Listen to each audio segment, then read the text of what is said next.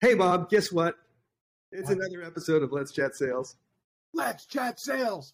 And this time, you may recall, just recently, we talked about branding and your brand. And Feels like just a few moments ago. it does Time feel that flies. way, doesn't it? And yeah, it's, it was like a, you know, for the listener, it's probably a week ago. But all right, but that said, Unless they're going through them, binging them, in which case they're one after another, right? who want to do that? I mean, the melodious sounds of Bob and Brendan. By the Right. way, helpful hint to those of you who haven't figured it out already. You can watch these or listen at 1.5 times the speed, and you will get a lot more accomplished in life. And I sound pretty good faster.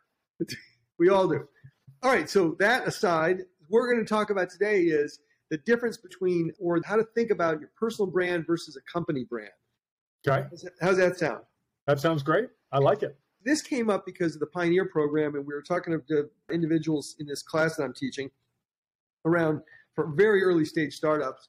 And in some cases, the business is an individual, and in some cases, the business is a company. And so that kind of warrants thinking about how you brand the the business, right? Right. So what do you th- what do you Well, my thoughts I have a company that's me, yeah and so I brand it around me. Yeah. You know, and it's very easy. I- Having done branding with bigger companies, Yeah. it's a whole lot easier to brand when it's just you. right because I can stay on message or I can go way off message very easily. yeah With the company, it becomes more complicated because every person has to be consistent in that brand message. right And that can be how they dress, what they say, how they talk about your company mission, how they talk about your customers. yeah You know, there are a lot of factors there. And I think where I think the gray area becomes is I have a company and it's just me, but my vision would be that my company would be more than me at one point. yeah And so, how do I make that transition? How do I go from it's Bob's company? And thankful, and I did one thing. I didn't name it after me. That was an intentional choice at the beginning because I was like, if it gets big, I don't want it to be Bob Graham and Associates. I love seeing my name in print, but when Well, you go and- sell Bob Graham and Associates, not so good. Yeah, and this is the thing when it comes to selling, and that is, you know, if it's your own name, it's hard to do that. But at the same time, there are there's significant advantages to having a company be named after you, right? Having your, you know, BrendanMcAdams.com, you know, and have everything directed to you if you're a sole proprietorship, Right. Or if you're your own business. But the downside is when you do that, you're right. It's hard to sell that. It's hard to scale it, right? At some level, right? Yeah, You who know, wants to come work for BrendanMcAdams.com? Right. And and yeah, because if you do, ultimately the customer is going to want you. They're going to want they're going to, the person on the letterhead. Correct. And so that's not a bad thing, but it does change the dynamic and- of the company, the potential for the company, and so forth. And, and you see this in a lot of industries. Dental practices tend to be the name of the person.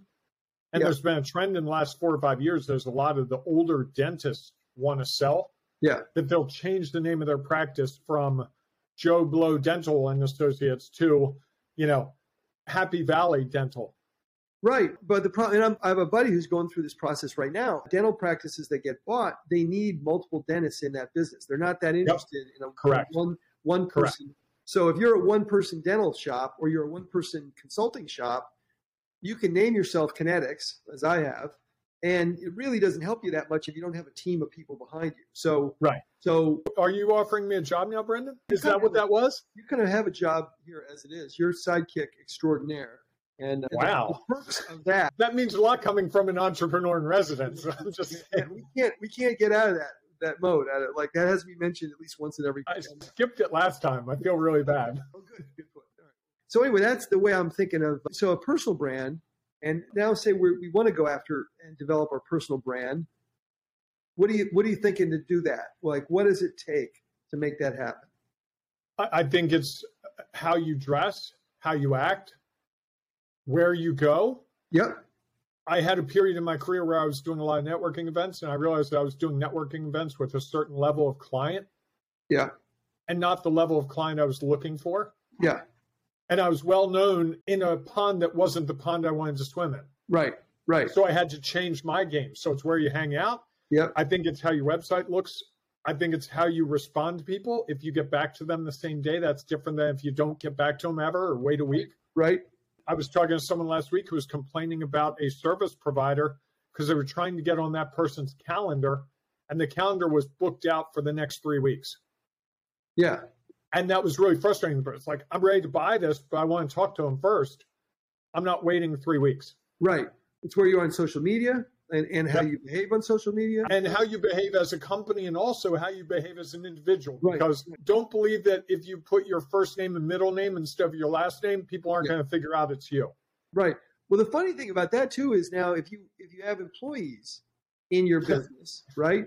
They That's the nowadays- complication. right they they now want to have on their linkedin profile their own thing they may Mm-hmm. not want to have your company message they may be an employee of yours but they're going to have their own brand and so there's a fair amount of confusion that can take place if you've got people that are active employees in your company but they're on twitter as themselves they're on linkedin or instagram and they may be critical of your company. You know, I was at a staff meeting today that went for four hours. It could have been done in 15 minutes. right I read that on Twitter just a couple days ago. yeah yeah And someone's going to read that and be like, wow, where's this? I know where this person works. That company must be really inefficient. Yeah, yeah.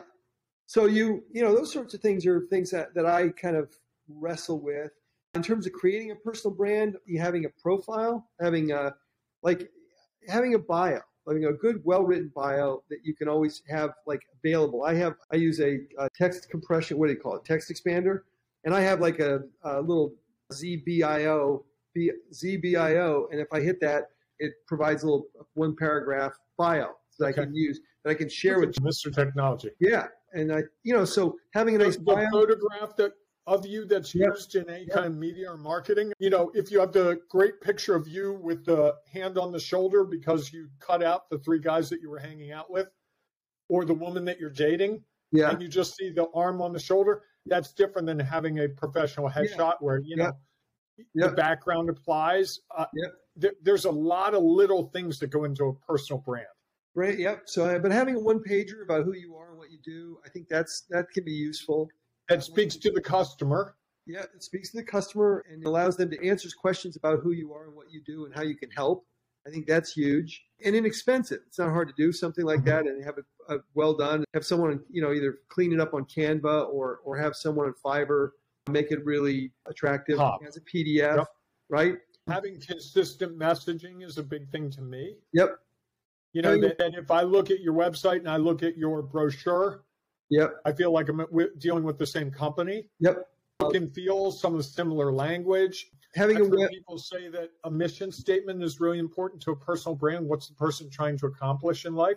Yeah, um, having a uh, like a website. Do you spend money on a website? How much do you need to spend? There are really good little websites you can do for for essentially pennies now. Canva, I'm not Canva. Card is one. You can go to Wix, you can Yeah. go to GoDaddy. Squarespace, Squarespace, and and they're, Yep. they can be pretty inexpensive. They can be a time sink. In some cases, you don't need to spend a lot on, on that sort of stuff. Uh, I don't think you need to spend money on letterhead these days. All right. No. I mean, and we we talked about whether or not you need a business card.